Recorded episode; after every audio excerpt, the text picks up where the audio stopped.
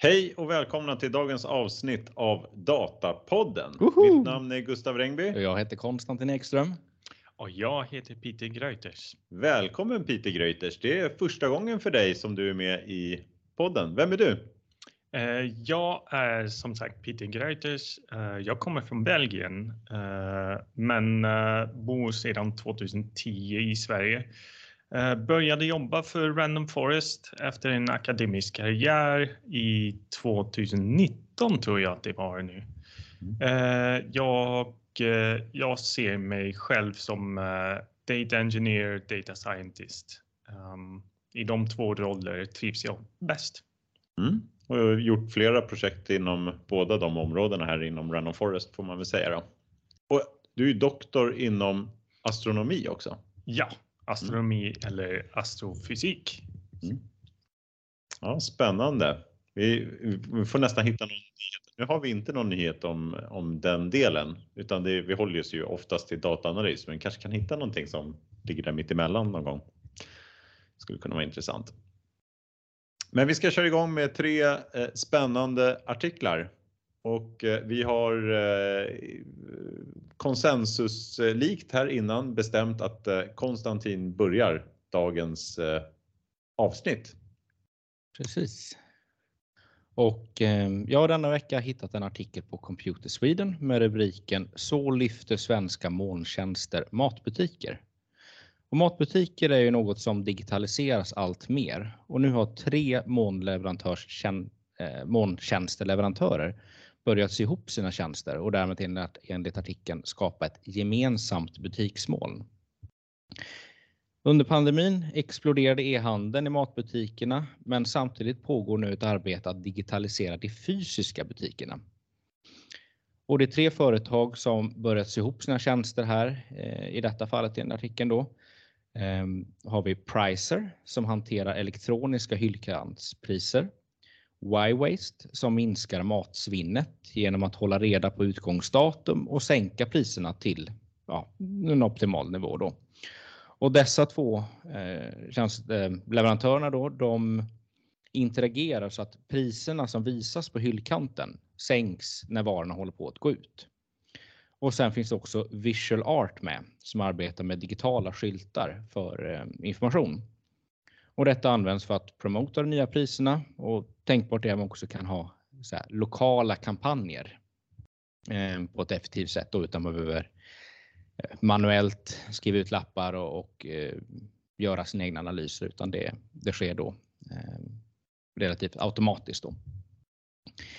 Johan Frödell eh, hade de intervjuat i artikeln här. Han är butikschef på ICA Kvantum i Sannegården och han använder alla tre leverantörernas måltjänster och han ser redan nu stora fördelar och påpekar att resultatet faktiskt har blivit bättre i butiken med detta.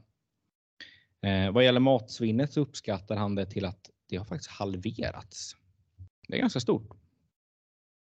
Eh, men denna typ av digitalisering pågår i flera länder och Frödell säger i artikeln att det är framförallt England som kommit längst, men även att Norge och eh, Nederländerna har kommit väldigt långt och faktiskt ligger före Sverige i digitaliseringen än så länge. Han kommenterar också att behovet är stort för dataanalyser när man har 20, 15, 20 000 artiklar som ska uppgå olika kampanjer och man ska följa trender och sådär. Men idag så handlar det lite mer om att se försäljningen liksom produkt för produkt. Eh, så framåt vad gäller behovet så påpekar Frödell att man behöver implementera prognoser och påverkan till komplement och substitut. Eh, och exemplet som nämns är vad som händer med bröden och ketchupen när det är extra pris på frysta hamburgare. Och ehm, ja, här kommer ju vår profession in i bilden. Vad säger ni? Det är ju som handen i handsken. Verkligen, verkligen. Eh, men det är ju spännande att höra att eh, det är kul med de här molntjänsterna och att, eh, att det digitaliserar. Det händer saker även i de fysiska butikerna. Mm. Att det händer saker inte bara i molnet så, eller på webben så att säga. Sen så undrar man ju, så här, finns det, jag kan förstå att det inte finns några molntjänster för prognostisering och sådär. Men ganska många av de här kedjorna jobbar väl med den typen av frågor. Ja, verkligen med prissättning och, och sådär. Ja, precis och att, att räkna på prognostisering och så vidare. Mm. Jag vet själv att jag var inblandad i ett projekt för, det måste ha varit för 15 år sedan med den här typen av kundkorgsanalys. Men då kanske det rörde sig mer om att man, man vågade inte, man var inte så digitaliserad då så att man kunde påverka på en gång. För det är ju ändå en väldigt bra komponent här att de kan sätta om priserna i butik i realtid i stort sett. För då var väl kanske det mesta att man ville välja var ska produkten ligga någonstans i butiken var mm. den stora saken och det var ju liksom lite mer långsiktigt och någonting man kunde påverka på, på lång sikt snarare. Men här får man också det lokala, säga, inom en butik, inom ett segment. Ja. Eh, som man kanske inte får på, Precis, på den typen. Man kan göra... aggregerat. Liksom, mm. Var generellt ska vi placera den här produkten? Eller vad ska vi i ja. det normala priset vara? Precis. Ja, men, och kanske, jag tänkte på det, för då, han säger ju att han vill gärna ha en, en molntjänst som, är, som inför då så att han får lite AI. Mm. Men jag vet inte om det ens är AI han behöver. Det är ju egentligen en kundkorgsanalys. Mm. Behöver inte vara AI alla gånger får man väl säga. Sen så är väl frågan var man drar gränsen då. Mm. Inom det. Men det är väl så, de här orden blir ju att man bara ersätter de gamla orden eh, och så lägger man till eh, liksom, att det är lite modernt. Ja, men att det blir lite lockande. AI blir lite grann att det sker lite automatiskt ja. eller automagiskt kan man väl nästan säga. Mm. Ja, ehm, och det tar ju bort liksom det här manuella arbetet mer så att det är väl ja. lockande att, att se om man kan hitta sätt att applicera det på. Ja, verkligen. Men det vill egentligen, han, han vill ju kombinera en, ett antal steg här som han pratar om. Det är både kundkorgsanalysen, men han vill ju ha mer. Mm. Han vill ju också ha den här någon slags priselasticitetsmodell. Eh, där man alltså kan avgöra hur mycket påverkar priset i efterfrågan. Eh, och den är ju svårare att räkna på för att den kanske på enstaka varor för att ja, om man nu ska använda en statistisk modell för det så måste du ju eh, då måste du få in data hela tiden på olika priser. Mm. Det är ju lite svårt. Eh, alltså, för då skulle han vara tvungen att ändra priser från dag till dag i stort sett. Ja, om man inte kan, kan ha olika, olika alltså andra butiker som referenser. Just det. Ja, då, då, då är det en möjlighet. Ja, och, och, men det blir också kanske att kunder kan bli missnöjda om man har liksom en kontrollgrupp som får betala jättehögt för sin blandfärs. vi, tar, vi testar att köra 100 kronor per morot i en butik och ja. ser vad som händer. Ser hur många morötter säljer vi då? man eh, skulle också kunna introducera en, eh, vad heter det, eh, när man kollar hur mycket folk som finns i butiken då höjer man priser lite grann. Eh, och när det är inte så mycket folk så är det lite billigare. Ja, just det, det skulle vara en intressant del. De brukar väl ha lite sådana där, eh, jag vet att eh, min närbutik så där, då kör de lite så pension, pensionärsrea vissa dagar som de får rabatt på de dagarna som de har färre personer. Så det, det finns ju sådana prisdiskrimineringsmodeller också som man mm. utnyttjar. Ja, även de här bonuskorten när man får personifierade erbjudanden. Det är ja. lite liknande. Ja, precis. Men allt blir väl bättre när man uh, samlar in mer data. Jag tänker kanske har de en historisk uh, databas med alla priser och så kan man uh, använda det lite grann. Mm. Um, och då är frågan också nu med inflationen hur eh, ska det gå till? För priserna ökar. Ska de sänka igen eller ska de stanna på en nivå som de ligger på nu? Mm. Ja, det, det, är helt klart att det är en, en, på, eh, en, eh, det är ingenting som är satt för evigt utan de måste hålla på och experimentera hela tiden med, med de här delarna. Men bara den grejen, det här med att kunna sätta pris på just nu. Mm. Det öppnar ju upp för att man kan utnyttja både en priselasticitetsmodell och varu kundkorgsanalys och ja, självklart trendsprognostisering eh, på nya sätt. Mm. Så det är ju jättespännande eh, att, att jobba med det. Sen kanske, jag vet inte om det går, om, man, om det kommer vara i en eh, tredjeparts AI-modell som man köper in på samma sätt eller om, eh, om det kommer vara från eh, koncernnivå som man gör en sån här lösning tillgänglig Mm. eh, in, inom gruppen då, för de sitter ju på all data. Mm. kan vara att man behöver den. Jag blev lite nyfiken när de- när de ändå skrev gemensamt butiksmål. Liksom, vad, vad betyder det? Har de, är det liksom inom en butik så att deras data stannar där eller har de liksom tillgång till varandras data anonymiserat och sen så? Ja, just det. Ja, men jag, jag tror koncernerna kan väl dela data i alla fall på olika sätt. Koncernerna, Men, precis. eh, Men, men de här leverantörerna, det verkar väl otroligt att de skulle ha något Ja. gemensamt för alla utan det blir Ja, det- liksom in,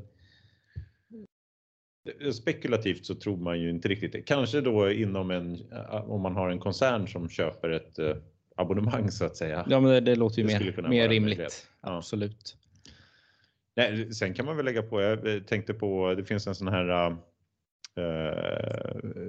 ekonomisk behaviorist eller beteendevetarforskare, Dan O'Reilly om ni känner till han. Han, han har ju forskat mycket på, eh, på det här med presentationen av erbjudanden och sådär. Att det, man får olika om man sätter olika alternativ bredvid har ju också betydelse. Mm. Det är kanske ännu en möjlighet här att påverka, nudga kunderna till eh, ja, vad funkar bäst för att, för att sälja mest och få lönsamhet. Då. Mm, ja, väldigt eh, intressant. Ja, verkligen. Det- här med pris, eh, att ändra på priserna har man ju kanske, det är klart att eh, man gör ju det i retail också med rabatter. Men eh, det, vi har ju jobbat mycket med resebranschen för där de har ju möjlighet att sätta eh, faktiskt förändrade priser hela tiden som på flygbiljetter och så vidare. Så att, eh, det kanske blir så att man kan utnyttja en del av kunskaperna från, från den branschen inom retail det. och utnyttja lite nya delar därifrån Mm. eventuellt. Eh, ja. Nej, jag, eh, kan vi konstatera att, eh, det, eh, att det finns en massa funktion, funktioner här men jag, tycker fortfarande, jag märker själv i min egna eh, närbutik sådär att eh, vi köper alltid slut på bebismjölken nu för tiden när vi har en liten eh, fem månaders bebis hemma. Men det blir aldrig att de ökar på mängden mjölk. Att den, vi, köp, vi köper slut på den varje, ja, ett par gånger i veckan. Mm. Men det är alltid tomt. Det blir aldrig att de liksom har köpt mer utan eh, den är slut då. Så att, eh, ja, jag vet inte, det finns väl kanske att göra eh, där också. Mm. Och det borde inte vara så eh, krångligt att bara ha en mer lokal beräkning av nu börjar ha konsumtionen i området gått upp med x procent så att säga. Men vad tror ni? När har vi AI-stöd här? De nämner i den här artikeln eh, hur veganbrin talas om i forumen och sen så får man liksom ett eh, nytt beteende bland alla veganer eh, och som åker någonstans och köpa. När tror ni vi får in det då? I modellerna? Ja, jag tror att det, det kan vara ganska snart eh, om man satsar på det. Um, kanske inom ett år eller två skulle jag nog gissa. Men det gäller nat naturligtvis att, att, uh, att det finns uh, intresse från ledningen och att de vill satsa på det. Mm. Ja, det är ju helt uh, andra datakällor. Det är väl det det svåra här. För det kan ju vara också att nästa gång så hittar man sådana mönster på andra ställen. Nu tog de upp forum som ett exempel, men det känns lite som det är någon slags force majeure här som skulle kunna ha betydelse också. Mm. Eh, Men eh, ja, vi, det är ju intressant eh, tanke här då. Att eh, en ve- veganbri, den kan få liksom hela, hela det här vanliga beteendena att förändras. Mm. Eller en pandemi som gör att toalettpappret tar slut. Precis. det naturliga blir ju det att eh, alla behöver väldigt mycket toalettpapper om man, om det blir, när det blir en sån eh, pandemi. Gruppsbeteende. Ja. Eh, är det någonting annat att tillägga på den här? Jag tror vi är ganska nöjda. Ja. Då kör jag vidare med nästa artikel här. Då. Rubriken på den är Joe Biden skriver under garantier för dataöverföring. Molnkaoset går mot sitt slut. Borde nästan vara ett frågetecken där, men det är det inte. Utan det här, de, här är man säker. Och det här är också från Computer Sweden. Och eh, då är det så att Joe Biden har skrivit på en exekutiv order nu här om att man ska införa då en, eh, ett nytt då, eh, ramverk för att eh, eh hantera GDPR, europeiska eh, då, eh, de här personuppgiftslagarna då, eh, när man har data i, eh, i USA. Därför det här har ju varit ett problem och man nämner det då i den här artikeln också att det här är ju att det finns en massa företag då som är lite i ett limbo just nu för att man inte riktigt har kommit överens. Alla, i stort sett alla de stora molndatatjänsterna är ju amerikanska bolag. Och samtidigt så, så finns det ju då käppar i hjulen eh, för att eh, lägga all sin data då och utnyttja de här tjänsterna. Eh, men nu, och då är det väl så här att nu så inför man ett nytt sätt, för man, fick ju, man har ju haft försök tidigare här Eh, men nu inför man en ny typ av förslag då till EU. Så här ska vi hantera datat i våra eh, datamiljöer och då är det framförallt att man är missnöjd med eh, sättet som amerikanska staten skulle kunna tjuvkika på, på det här datat som man inte uppskattar då från EU-nivå då. Så då, men då ska de införa det här, vad som är nytt i det här då, är att man skapar ett tvåstegssystem för prövning och då ska det vara till först en eh, övervakningsmyndighet för underrättelsemyndigheterna. Och, eh, och sen kan man gå vidare till en eh, domstol med oberoende domare vars beslut ska vara bindande då. Så det, har man, det hade man inte i den tidigare versionen utan då var det någon slags representant ifrån regeringen eller något sånt där i den förra versionen då.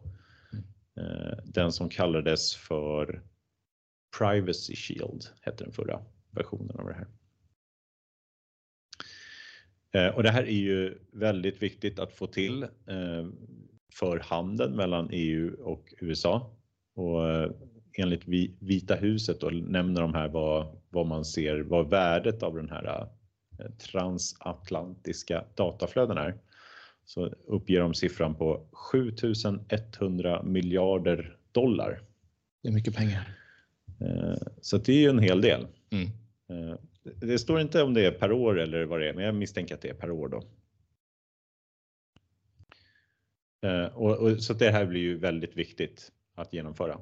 Men nu är det ju så här att Joe Biden, den amerikanska presidenten, har ju skrivit på det här då exekutiva orden. Och nu förväntar man sig att det kommer ta innan det här vi vet om det här kommer lösa den här knuten då så kommer det vara, eh, så räknar de med att det kommer ta sex månader.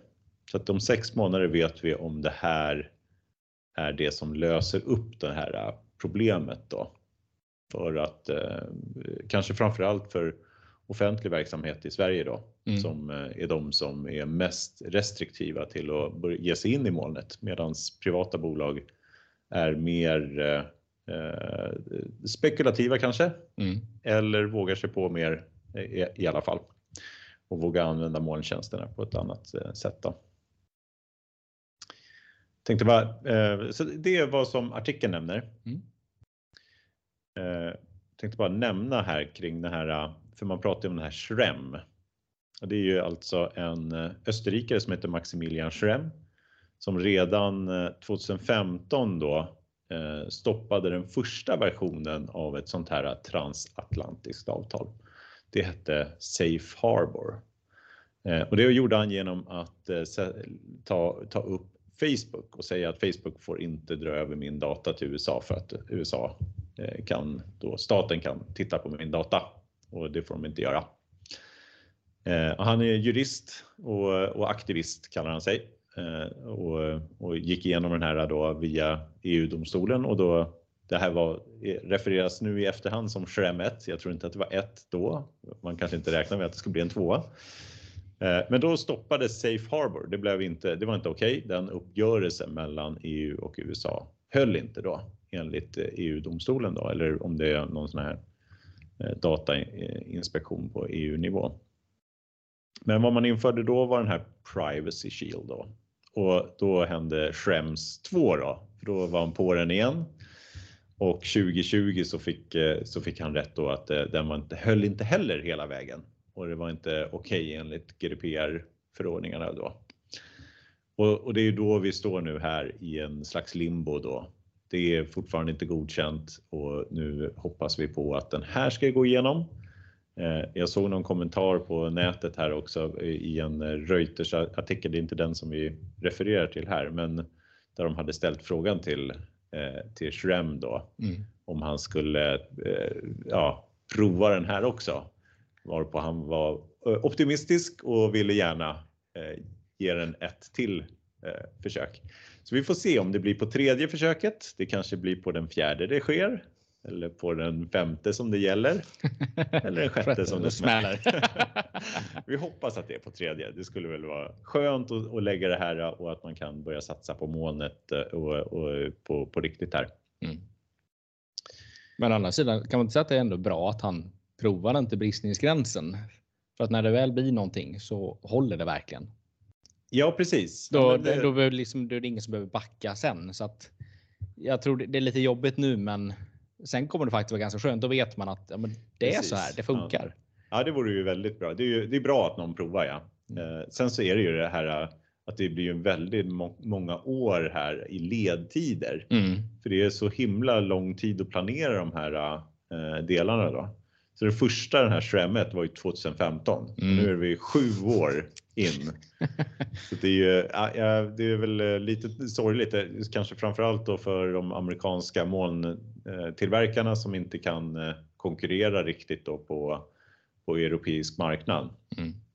Men det är, ju, det är ju inte så trevligt för de europeiska konsumenterna heller eftersom det finns inga eh, egentligen EU eh, på det stora hela, utan det är ju amerikanska bolag. Mm. Eh, och det har inte kommit några heller, så det är kanske svårt att ge sig in ändå. Så att, eh, mm. Jag läste en artikel att de amerikanska de har så här 70, över 70 procent av europeiska marknaden ja, i okay. marknadsandel. Mm. Ja, så det finns lite annat. Det, finns, det finns, finns lite ju, annat. Det finns ju kinesiska bolag också. Mm. Jag vet inte Men jag tror inte har... de är så välkomna. Nej, de har inte heller fått till något sånt avtal. misstänka. Där har han kanske att göra i så fall ett par omgångar. Ja. Om man ska få till, få till det. Ja, ja, eh, ja men precis. Det är ju, det är ju en, ännu svårare nöt att knäcka kanske för Alibaba då och dem. Ja, men de skulle ju å andra sidan ha möjligheten. De har ju liksom eh, kapabiliteten att ta sig in om de skulle. Ja. Det är kanske inte på samma sätt som europeiska som inte har den eh, storleken eller tjänstefloran liksom i molnet. Mm. Ja, precis. Det, det, finns ingen uh, motsvar i teknologi jätte här i Europa skulle jag nog tro. Den största liksom, teknologiska jätten, jag såg någon eh, presentation kring det här på, egentligen faktiskt från Eh, eh, Microsoft hade en sån här partnerdag för, för ett tag sedan. Då tog de upp att det liksom stora bolaget i Europa är SAP. Mm. Men, och de har väl kanske, då är det ju mer ERP-system. Jag vet inte om de, de borde ha några molntjänster också. Mm. Men det är ju väldigt specifika, eh, ja, färdigt system för alla på ett annat sätt. Eh, det, de, de nämnde här också, eller jag läste på här lite grann, det finns ju någonting som kallas standardavtalsklausuler och det kanske är det som man annars eh, innan nu kan eh, luta sig på. det är en annan metod än det här färdiga avtalet mellan länderna som gör det möjligt att man kan eh, hävda det för att man kan ha eh, ja, att man kan komma åt att eh, lagra data i ett tredje land. Eh, så det finns väl andra vägar än bara den här stora transatlantiska avtalet. Då. Ja, vad tror ni då? Blir det nu? Kommer Schrem få igenom? Han, han låter optimistisk. Vad, vad, tror ni? Kommer vi stå om ett halvår här och få eh, bygga mer molntjänster eller eh, kommer vi hamna i ytterligare en, en treårig period eller så där vi får vänta? Det är väl svårt att säga om vad som kommer att hända, men man hoppas ju att det går vägen nu. Mm. Verkligen. Jag tror så länge Shrem är aktivt blir det svårt att få någonting igenom. Han verkar väldigt insatt i det där och han kan säkert hitta några saker som inte är okej. Okay. Ja. Ja, vi får se. Det är, det är ju ändå eh, mycket pengar från amerikanska sidan också här. 7100 miljarder dollar. Det är ju ganska mycket eh, pengar eh, som Maximilian inte har tror jag. Eh, det borde kunna ge i alla fall då, eh, vissa möjligheter att, eh, att påverka. För i slutändan så blir det ju en fråga om om det är en frihandelssituation eh, mellan USA och Europa också. Mm. Att man sätter sådana här trösklar mellan de här länderna. Eh, men absolut, det, vi får se. Det, han låter ju positiv när jag, jag bara läste någon, eh, någon kommentar sådär. Eh, så kanske att kanske att det går igenom, men mm, hur många år kan man stoppa det här? Det är frågan. Ska vi gå vidare till nästa? Vi gör det. Då är det, dig, min, Peter. Ja, då är det min tur. Och eh, jag har valt att ta upp en eh, jämförelse kan man säga. Jag läste en intressant bloggpost på Medium Eh, och den handlar om eh, Synapse Serverless SQL som blir jämfört med Databricks Serverless SQL. Um, ehm, Databricks har precis lanserat sin eh, Serverless SQL-tjänst eh, på Azure i augusti detta året. Och med det vill de uh, um, konkurrera med Azure Synapse. Och eh, själva blockpost eh, går igenom de fördelar med båda och nackdelar. Och om vi lyfter ut några saker eh, så kan vi titta på den ekonomiska eh, kosten. Eh, och där säger eh, man då att eh, Synapse Serverless är väldigt billigt när man tittar på eh, små datafiler. Men om man börjar titta på stora datafiler, typ gigabyte, eh, terabyte, då blir det ganska dyrt att köra Synapse. Däremot eh, om man tittar då på Databricks eh, är det tvärtom. Det är ganska dyrt att köra små filer, men lite, mer, lite billigare än eh, Synapse att köra väldigt stora filer. Eh, sen kan vi titta på eh, hastigheten eh, och där ser vi att um, Synapse eh, presterar lite bättre med eh, icke partitionerad data. Eh, och deras beräkningskluster de är lite långsammare än eh, Databricks kluster. Eh, om man då tittar på Databricks-sidan så ser vi att eh, Databricks är inte så snabb när det gäller eh, definierade kolumner i datat. Um, men deras kluster är snabbare. Um, så kan vi titta på en, en, eh, en feature som, är, som Databricks är väldigt stolt om. Och det är caching. Um, Synapse Serverless SQL har ingen caching. Så de cachar inga data helt enkelt, medan Databricks kan göra det. Och det kan betyda att um, en query kan gå mycket snabbare med cachat data. Eh, om man då tittar lite på performance. Um, kanske alla vet att Databricks Eh, har uh, sin Delta Table som uh, de kör på och då är det naturligtvis ingen um, överraskning att Databricks presterar väldigt bra med Delta Tables medan Synapse, Synapse är lite, lite sämre med Delta Tables. Däremot är Synapse bättre med uh, vanliga parkerfiler Medan Databricks inte är lika stark på det. Så om man då um, tittar på det hela, vilket ska man välja? Uh, då är det att artikeln säger um, att det beror på vilken case man har. Om du kör mycket data, stora filer, då är data, Databricks bäst. Men om det handlar om många små filer, då kan man bättre köra med Synapse. Och en fördel med Synapse är också att allt är integrerat. Du har en plattform och på plattformen har du allt som är integrerat uh, medan um, Databricks är en lös tjänst.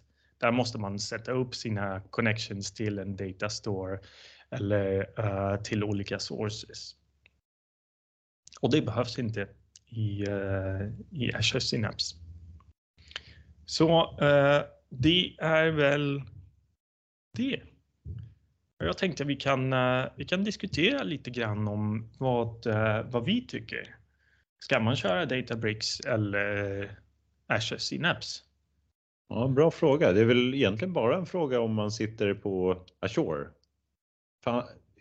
Finns det någon motsvarande i eh, AVS eller GCP? För där, Databricks finns ju där också, så där ja. kanske man inte också... ens har jämförelsen alls? Eller? Nej, men uh, där kan man då köra Databricks SQL uh, Server, serverless. Mm. Um, vilket är egentligen ja, en ganska bra uh, service. Vad innebär de här tjänsterna? Vad, vad är det som de här gör? Um, det gör att man kan bygga en data lake eh, väldigt bra. För man behöver inte ha någon eh, database uh, ovanpå en data lake var man lagrar data och modellerar data.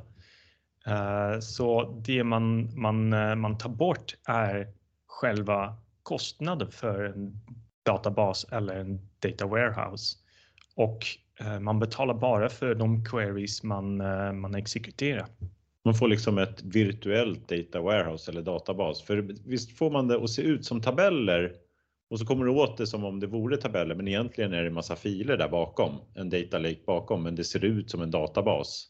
Ja. Men den finns bara precis eh, virtuellt liksom när du ställer frågan. Ja, du har massa med vyer kanske mm. som ligger ovanpå då uh, din uh, strukturerad data, din tvättad data.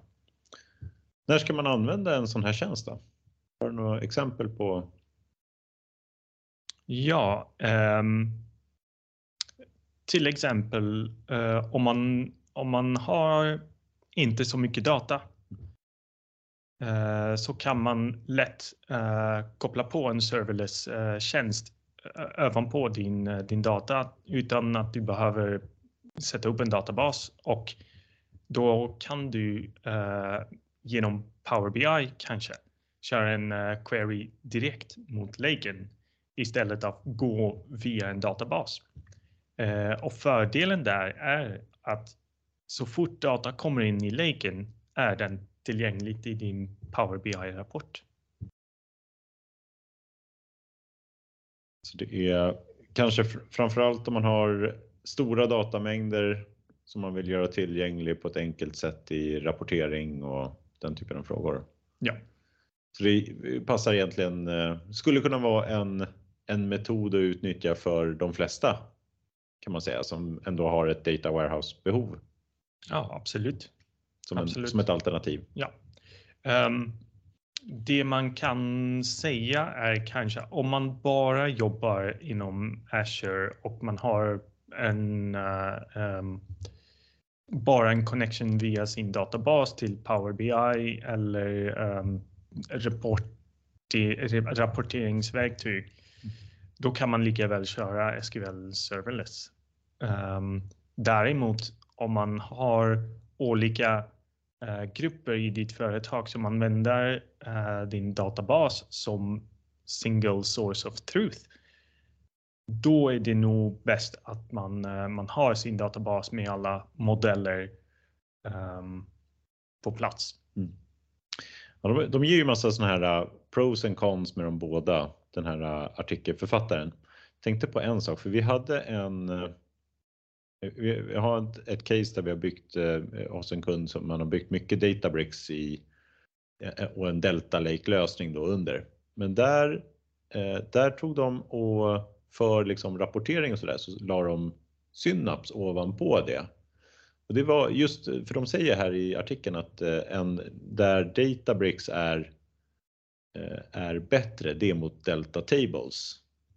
Men där fick de ändå bättre då prestanda eller prestanda per krona genom att köra Synaps. Men det kanske var när det var två olika, för det, eh, jag tror att det var som de hade uppfattat det, att det var ändå liksom många små queries så hade de fått snabbare och bättre prestanda ur, ur Synapse. Så man måste väl kanske mäta de där pros and cons. Det blir inte så lätt att bara eh, att, att bara kolla av rakt av utan de kommer vara liksom, eh, ställas mot varandra också, att man måste summera dem eh, mot varandra. Men det är också rätt trevligt då för att då, det visar också att man kan ha en, en lösning Eh, där man egentligen väljer bland båda de här två komponenterna.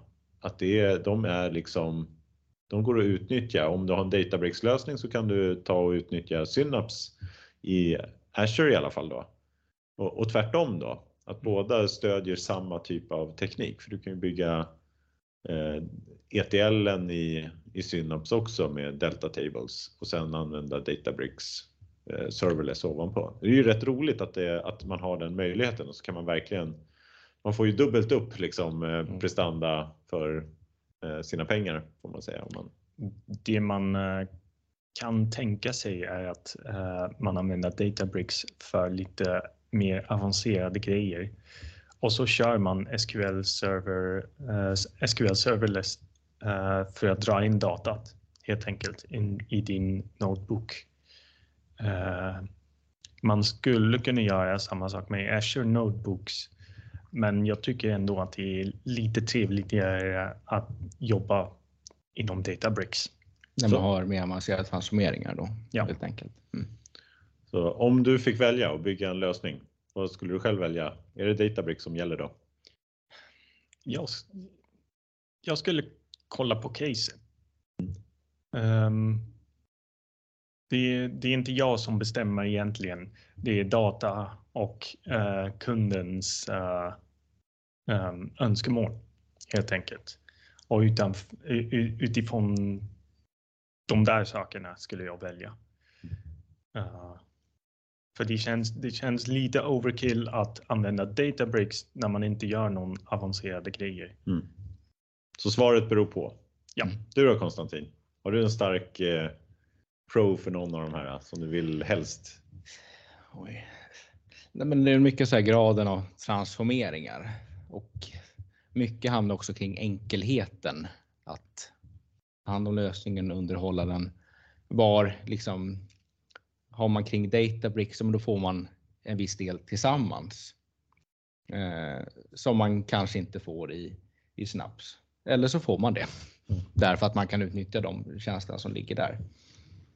Jag tror eh, stora skillnaden är väl um, i Azure är allt integrerat. Så om du ändrar någonting där så uh, kommer det igenom hela plattformen. Mm. Medan i Databricks måste man kanske sätta upp nya connections uh, och ändra saker uh, i bakend. Mm. Jag kommer osökt att tänka på ett citat från någon amerikansk eh, president som sa att eh, vad jag skulle ge för att få ha en enhänt eh, ekonom. För de säger alltid å ena handen och andra handen. Det blir alltid bero på. Eh, om det var Ted Roosevelt eller något sånt där. Eh, jag vet inte om den eh, är sant att han sa det, men den är ju, det är ju så tyvärr att världen är inte så svartvit så att man kan välja en sak bara. En sak jag saknar i den här artikeln, det är den här ingen beskriven metod hur han har kommit fram till de här pros and cons. Det fanns inte så mycket på det va?